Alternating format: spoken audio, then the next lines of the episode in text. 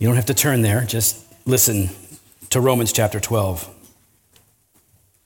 I appeal to you, therefore, brothers, by the mercies of God, to present your bodies as a living sacrifice, holy and acceptable to God, which is your spiritual worship. Do not be conformed to this world, but be transformed by the renewal of your mind, that by testing you may discern what is the will of God, what is good and acceptable and perfect. This is God's word. Let's pray. Father in heaven, we thank you for an opportunity to worship. And we pray that you would bless us with understanding, that you would bless us with heart change, that you would bless us with mind renewal, that you would draw everyone here, all of us, close to Jesus through a true and living faith.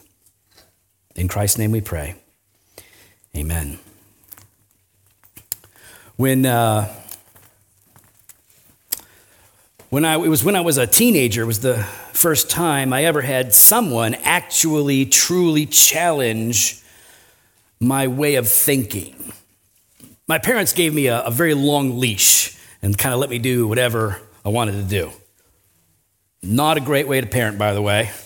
Uh, but they did love me. They were very encouraging and very affirming. And but like this, no, no real challenge to my way of thinking. And we all have a various way that various ways in which we think. We have our own perspectives, and they are usually shared perspectives with other people, the way that we understand the world around us. And the first time I was ever challenged on the way that I saw the world, what really shook me was when, as a 17 year old, I began to meet Christians.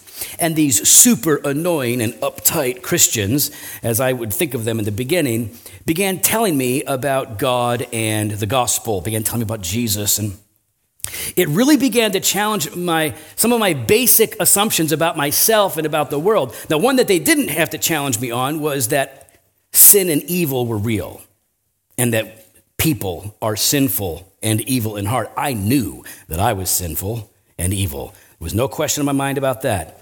I was wrong and bad. That I didn't struggle with, but understanding who God is and the gospel and what is love and all like ethics, like their, their, their perspective was so different. And they were coming from such a place of love, but also authority as they held onto the Bible. It really challenged me. And it was this, these concepts of God where I began to change the way that I saw things. Like, okay, so the, the God of the Bible is a God worth believing in, right? That was my first step. Like, okay, but, but I don't, I don't necessarily embrace it. And the, the, the, real challenge for me was not that God could forgive sinners like me. Uh, I believed that he could. I didn't believe that he would. There's a difference, right, between God being able to forgive somebody and willing, right? I'm able to do things. I don't always do those things, right? And when I would look at myself, I wouldn't forgive me. No way. I had done too much and gone too far. So I was being challenged by these Christians in the way that I thought. And that was a part of the preaching of the gospel to me. It wasn't just addressing my heart, it was also addressing my mind. And this is really what I want us to see today. In this passage, we're going to see this that the gospel changes our hearts and our worldviews. We tend to think, about the gospel changes our, our heart, you know, and it, it moves us from being a person who rejects God and hates God to a person who loves God and believes in Jesus, and that's true.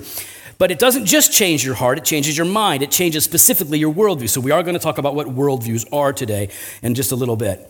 But in order to see this, I want us to look at this passage, Acts chapter 14, so you can turn there. Acts chapter 14, we're going through verses 8 through 18. And we're going to see what the apostles did and experienced. And we're also going to note that what they did, at least on the principle level, we do, and what they experienced, we do experience. Right? So, Acts chapter 14, starting in verse 8, we see that the apostles offer the gospel and good works. And therefore, we offer the gospel and good works. Look with me at verse 8. Now at Lystra, there was a man sitting who could not use his feet. He was crippled from birth and had never walked. He listened to Paul speaking, and Paul, looking intently at him, seeing that he had faith to be made well, said in a loud voice, Stand up on your feet. And he sprang up and began walking. So, we, are starting again with, with Paul and Barnabas, this missionary team. They're on their first missionary journey, and they're in a place called Lystra, which is about 20 miles, pretty far away from a place called Iconium. They were just in Iconium, if you were with us last week. They were there preaching the gospel, doing their thing. God was doing great things. They were getting in trouble. They were getting persecution. They were experiencing some heat. And when it got so intense that their very lives were in danger, they booked it. They dipped out. They go, We got to get out of here. Not because they were merely afraid, but because they wanted to continue to preach the gospel. So they went to Lystra, smaller town. Uh, there are some, uh, some, some, Jewish people there, but there doesn't, doesn't look like there are any synagogues there.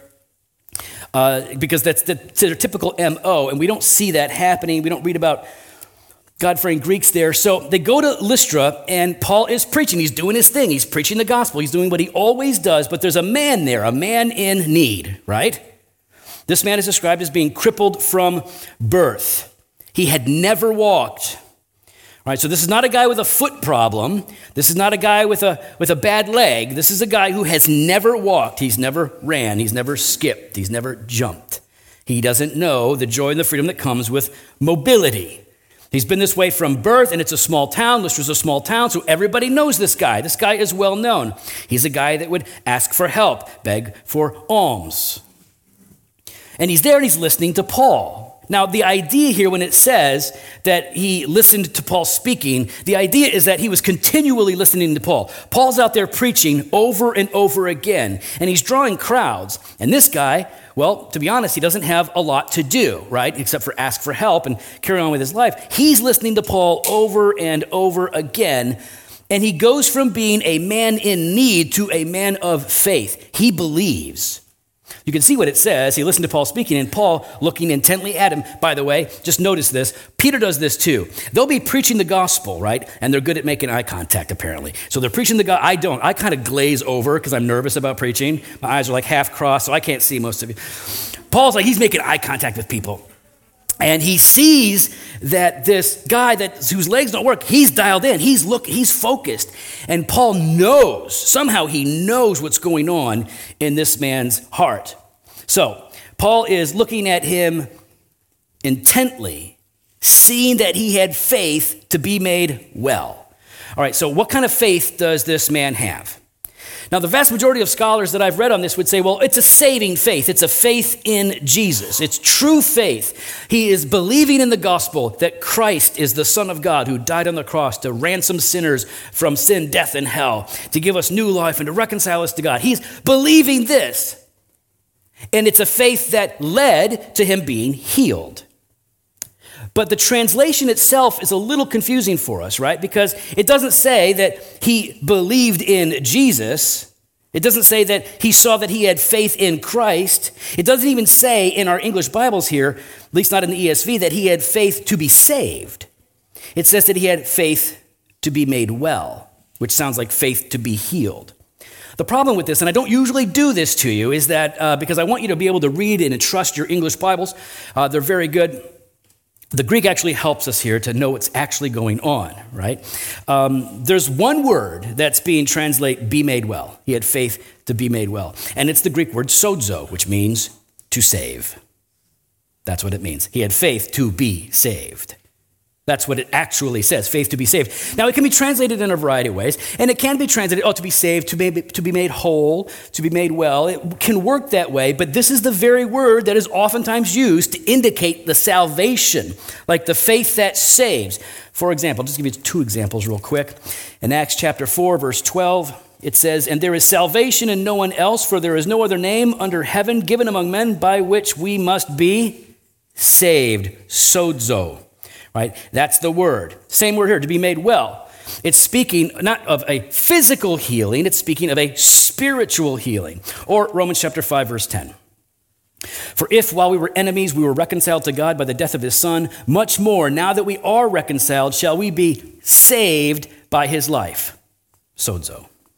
Okay, so that's what we're seeing here. He had faith to be saved. He had a saving faith, a saving interest in Jesus. And yes, that saving faith is a part of what led to him being healed miraculously by God through the ministry of Paul. He believed the gospel and was healed. So he's a man in need. he becomes a man of faith, and then he becomes a man who's made physically whole. Right? And we see it in verse 10. What happens? In verse 10, Paul says in a loud voice, Stand upright on your feet. And he sprang up and began walking. He sprang up. He jumped up. He, he believed. I mean, he so believed in the gospel that when Paul, the preacher of the gospel, said, Stand up, he didn't hesitate. He knew as, as real as God is, as real as Jesus is, that command for me to stand up is true. Homeboy springs up, feet up in the air. He is up and ready to walk. And I like to imagine that he had to be a little unsteady. I just like the idea of this guy kind of tripping over himself, figuring out walking, right? I mean, he's been watching it all of his life, but he hasn't been doing it at all. So, what a joyful, stumbling, confusing mess. Sort of like when you're a new Christian, right? When you're a new Christian, you have real faith, saving faith. You trust the Bible, but you don't know what the heck you're doing, right? We make a lot of mistakes, we make a lot of messes, we goof up, we screw up, we trip and we fall, and God keeps sending us back up like, go, go, go, you've got this because I've got you. I love the picture. So this man is healed, a genuine miracle, a true miracle, an instantaneous, true healing of legs that have never worked. This is not the modern kind of fanciful, you know, really subjective healing that we see in most like healing ministries today.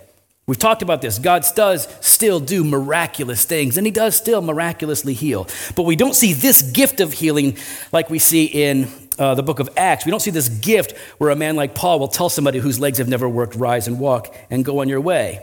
We don't see that today because it's associated with the apostolic era and the establishment of God's word. So we see a man in need, a man of faith, a man who becomes made whole. And what we're seeing here is how the apostles and how we are supposed to offer the gospel and good works. We offer both. Right? We offer both the gospel and good works because we are supposed to have the heart of God, which is the heart of compassion for those in need. Right? When we're preaching the gospel, we're not supposed to be looking at people going, "You dummies." You dumb. I can't believe you're so dumb. You went down that particular path and now you're screwing up your life and you're making all these wrong decisions and look at how gross you are. All right, if you want to get out of it, to believe in Jesus. Like that's not what we do. Well, that's not what we're supposed to do. We're supposed to look at sinners and, in a sense, see ourselves. We're supposed to see people in need, people who are hurting. Yes, people who have made terrible decisions, and yes, sometimes very morally bankrupt people. I was certainly one.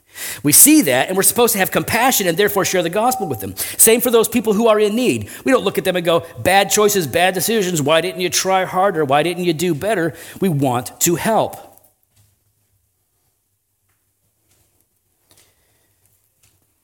We do it because Jesus did it. And while we do not have the ability to supernaturally heal people at will, we do offer kindness and help. We help when we can. We're supposed to be people that offer both the gospel and good works. Both are important, but only one saves. Make no mistake about it one is more important than the other. Right? One is our fundamental responsibility as the church, as Christians, to preach the good news. That's what we are called to do, first and foremost. But we don't do that divorced from good works. We're supposed to offer words of grace alongside works of grace. The works will save no one, will cleanse no one of their sin, will not change their hearts. But the words of grace, the gospel, is what does change people's hearts. We offer both because it's coming from a place of love and compassion, following the example of Christ. So we offer the gospel and good works, right? Following the example of the apostles. And when we do this, we will sometimes, like the apostles, be completely misunderstood. They are completely misunderstood and they get what I like to call bad praise, right? Not bad press, bad praise. Look at verses 11 through 13 because things go nuts.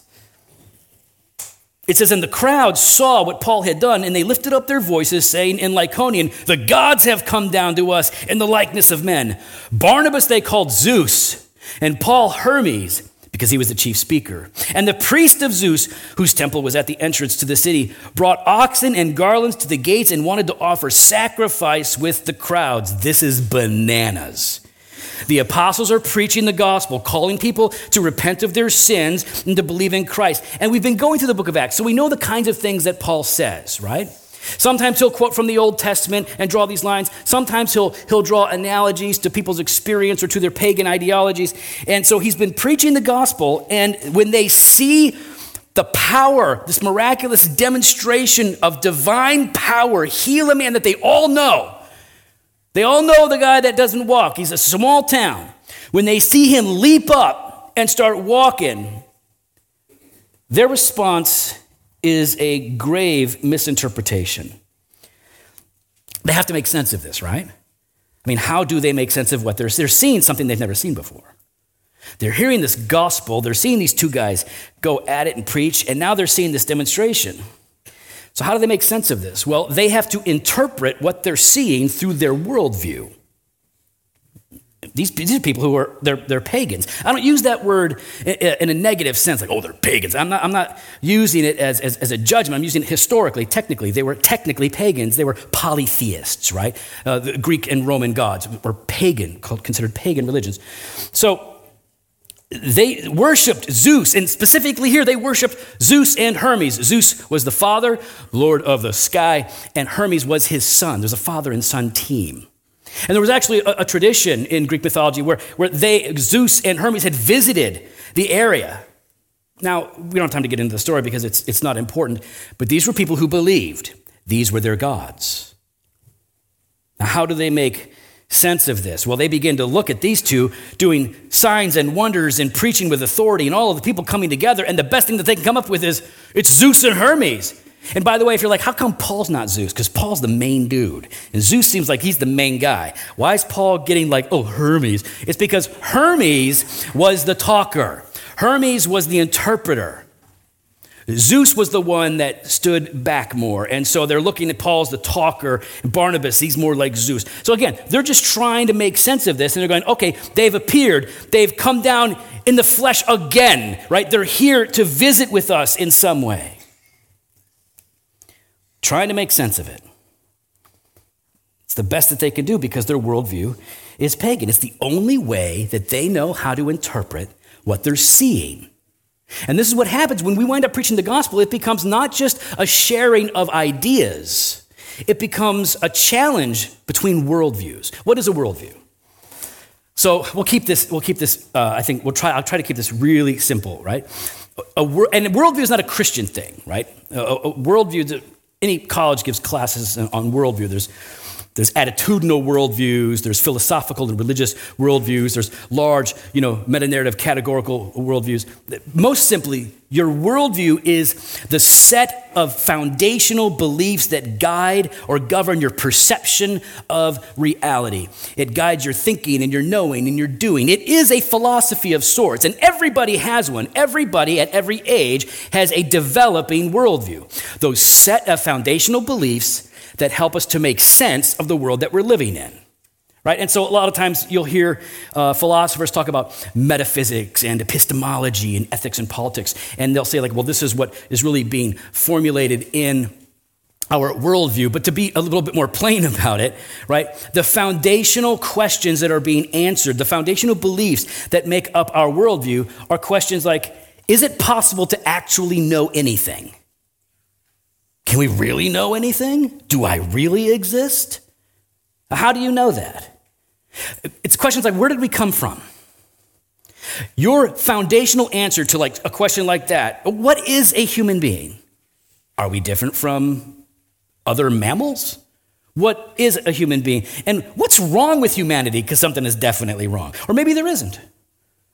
How you answer that is a part of your worldview, right? It begins to frame how you're interacting with, interpreting, and experiencing the, the whole created order. Is there a God? And who is he? Has he spoken? Has he acted?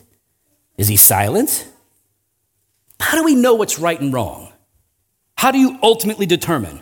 Because the vast majority of people that I encounter in the secular world would say, Oh, how do I know what's right? I just know.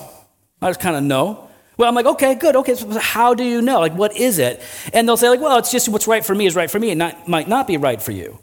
And it goes on from there, like, well, in some societies, societies get to collectively determine what's right and what's wrong, and other societies have disagreements. And it, it, it's not that there is right and wrong, it's like we choose what's right and wrong for us or for our societies. Is that, I mean, is it subjective? or is there objective? Is there truth? Is it objective? Like, is it real? Is anything real? What is our purpose? Do we have a purpose outside of ourselves? You, you get the idea. Your worldview is how you understand and make choices in the world in which you live. It is, it is like a lens that allows you to see. And it either is going to be a good prescription or a bad prescription. You guys know, well, some of you know, I broke my glasses, I sat on them, and now I, I don't have my glasses, so I can't see real well.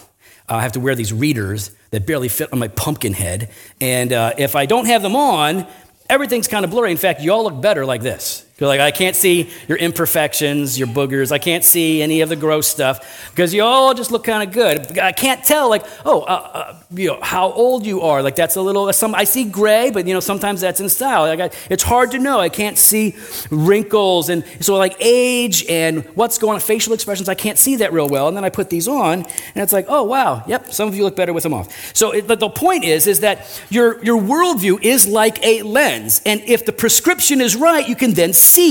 Oh, I can see reality. If the prescription is wrong, you're not going to see very well. Fundamental. Everybody has a worldview. How do you develop it? A lot goes into that, right? And there's more than just one thing that goes into, into any worldview. But for the Christian, the Christian worldview is foundationally biblical if we don't have a biblically grounded and governed worldview, we cannot properly understand reality. Now, you can understand lots of reality without a biblical worldview. You can understand God's common grace and people can figure things out. But for the, a full perspective on the world that we have, Scripture is absolutely fundamental. And for us, we hold on tight. So that's what we're talking about when we talk about worldviews, right? So we have this clash of worldviews. You got the apostles and these pagans coming together, and even though the apostles are being as clear and as precise as they can be, the pagans are like, Zeus, this is amazing because it's all that they know and they're doing their best to understand. They're not trying to be mean. And so what happens is they essentially give, uh, give the apostles sort of a, bad praise. It's like a bad reputation. Here's the thing Christians sometimes get a bad reputation because uh, we're awful, right? Sometimes churches have bad reputations because they're terrible and they should be shut down. Sometimes pastors have a bad reputation because they should be defrocked and never allowed to minister again. And sometimes we, just in general, get a bad rep because we're being jerks. Don't think you're being persecuted for your faith just because you have hostility from someone. Sometimes it's because you're annoying. Now, sometimes it's because, yeah, you're sharing the gospel and people don't want to hear it, and so they come after you. That there is a difference. So sometimes, right, sometimes we are, we get a bad reputation, and it's, it happens for a variety of reasons, but let's just say you've earned it. Like sometimes you've earned the bad reputation because you've been a jerk. Sometimes you get a bad reputation because people hate what you're saying, right? And so they'll slander you. So sometimes it's the truth. You, have a, you should have a bad rep. Sometimes it's untrue. And sometimes, like here, they get a bad rep in a sense. They don't want to be called Zeus and Hermes, they don't want to be associated with Greek mythology, but they're getting a bad rep, and it's not malicious. They're just misunderstanding, right? And so, what do they do? How, what is their response, right? And so there's we, we offer the gospel in good works. We are going to be misunderstood at times. So what we do is we offer clarity and a call clarity and a call. That's what the apostles do here in verses 14 through 18. It says, But when the apostles, Barnabas and Paul, heard of it, I, first of all, the scholars agree. When they start speaking Lycaonian, like that's them freaking out. These people are speaking like they're like going back to their, their home language, like this is this is like Zeus and Hermes. And the apostles have been like, we don't know what they're saying, but they're talking, they're pointing at us and they're saying Zeus and Hermes. So something's going on. They finally figure out what's going on, right? And they're not happy with this. They don't want to have this kind of association. They don't want the, first of all, they don't want praise for themselves, and second of all, this is the wrong religion altogether. So they, what do they do? They rush into the crowd. They go, they, they leave. Let's just say they're on a, on a raised elevation uh, of some sense so they could, so they could speak to the people. They hear this, they go straight into the mix. Tons and tons of people so they can begin to explain to them earnestly, it is not as you are suggesting. So here's what they say Men, why are you doing these things? We also are men of like nature with you. And we bring you good news that you should turn from these vain things to a living God who made the heaven and the earth and the sea and all that is in them. In past generations, he allowed all the nations to walk in their own ways. Yet he did not leave himself without witness. He did good by giving you rains from heaven and fruitful seasons, satisfying your hearts with food and gladness. This is a summary of what they said. This obviously they, they, there's a lot of talk going on here, but this is a summary. So they, this is the summary, and what's the response in verse 18? Even with these words, they could scarcely restrain the people from offering them sacrifice. So what do they do? The apostles, they rush in, clash of worldviews, right? So they, they rush in and they clarify, like, no, no, no, you're misunderstanding. The first thing they want to make plain is, we are like you.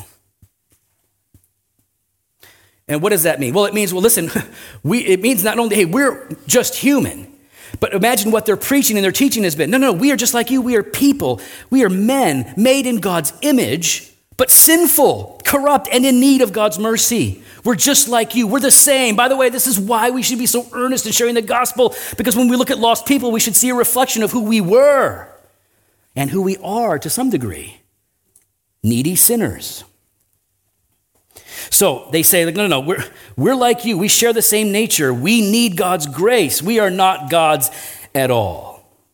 The second thing they say is like, you, and this is where they go from clarification to confrontation. This is, this is the painful part of confronting worldviews.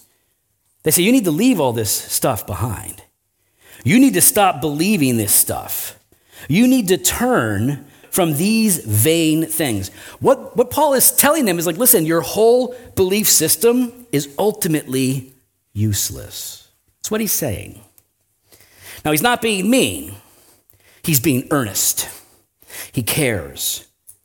He's telling them, listen, you, you, you, you've, you've, you've embraced a system of belief that is mere mythology. It's cool, it's worth reading, but it's not worth believing. So, what you need to do is turn away from this mythology, turn away from these stories and believing them as true, and turn towards the true God. He says, the living God. There is a God who actually did make all things.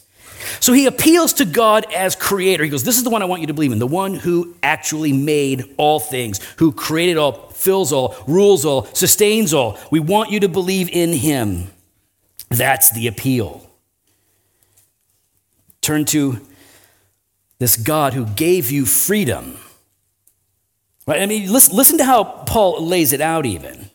He says, Listen, uh, I want you to turn to the living God. In past generations, He allowed the nations to walk in their own ways. He's given you the freedom to choose to do what you want, and you've done that, and you've chosen poorly.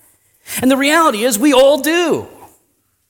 And in spite of that, what do you experience? God's common grace, His blessings. He's given you rain, He's given you food, He's given you things that are delicious and delightful in your life so that you would give thanks and praise to Him, but you haven't done it.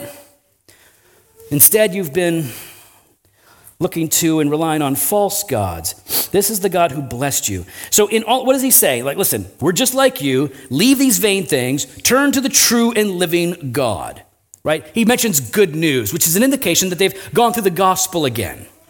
So, in all of this, they are not just preaching a gospel divorced from a broader understanding of reality, they are addressing the worldview of these men and women in this particular city.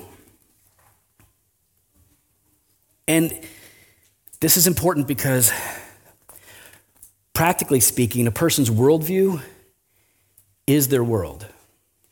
It is everything. Nothing makes sense apart from their worldview. And they've probably been developing it and building it, or at least reinforcing it for years and years. Which means when you are offering a competing worldview, a purer worldview, a more accurate worldview that is in conflict with another worldview, what you are doing is you are beginning to deconstruct their way of thinking, being, and doing. And that is something we should take seriously and be kind in. I read uh, Francis Schaeffer when I was a, a young Christian, and uh, I read a lot of Francis Schaeffer. And he's not right on, on everything, but he was super challenging, super informative. And, and he was the first person I read that really made this point. Like when, when you are helping to deconstruct someone's worldview as you preach the gospel to them and try to make disciples, be gentle because you're tearing down their world. It's scary, it's frightening. Now, you are rebuilding it as well, but you don't want to just go in as a wrecking ball and start kicking things over. Be strategic, be kind, be truthful, and keep the word in front of them as God rebuilds. So we offer clarity and a call, right? Clarify the mistakes, the misunderstandings. We offer a call to response that is faith. So, just two things to encourage you as we, as we wrap it up. Number one, when we are sharing the gospel, when you share the gospel, and I pray that we are more evangelistic this year than any year in our 15, 16 years of existence as a church. When you evangelize and share the gospel, realize you are not just challenging hearts, you are challenging minds.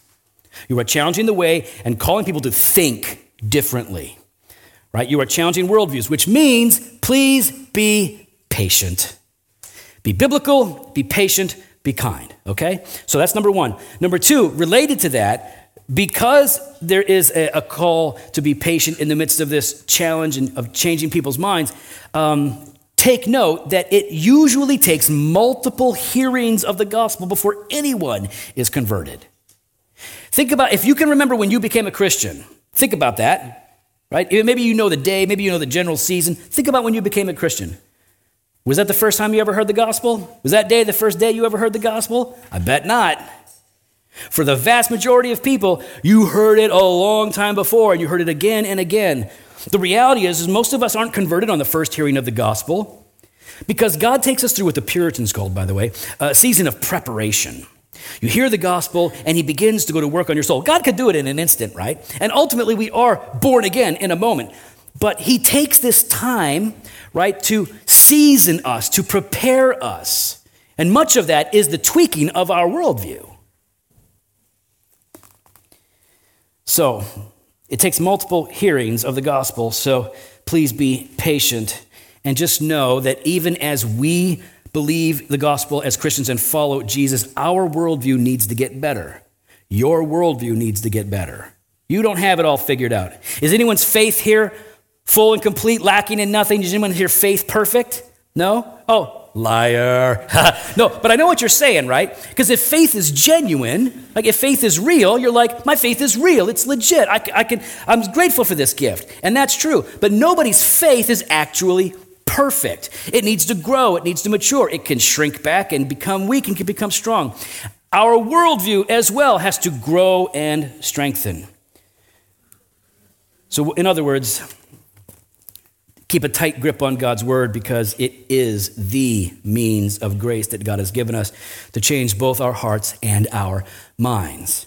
And if you are here and you are not yet a believer in Jesus, and all of this sounds like a whole bunch, I just want to encourage you to consider the worldview shattering reality that the holy God who created all of us loves us even though we are sinners. And he sent his son to die for our sins. That those who believe in him can be forgiven, will be forgiven and reconciled to God. Their hearts are changed, our minds are changed.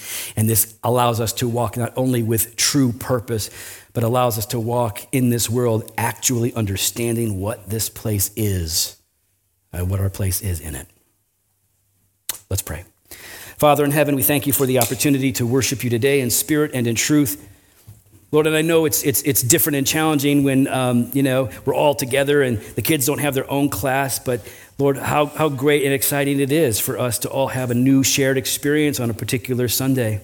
I'm grateful, Lord, that um, you accept our worship, not because it's perfect, though it is. The music, Lord, is pretty awesome. Uh, it's not, it's, you don't accept it because it's perfect, Lord. You accept it because it is made perfect by Jesus. You accept our worship because it stems from faith, which is real, even if imperfect.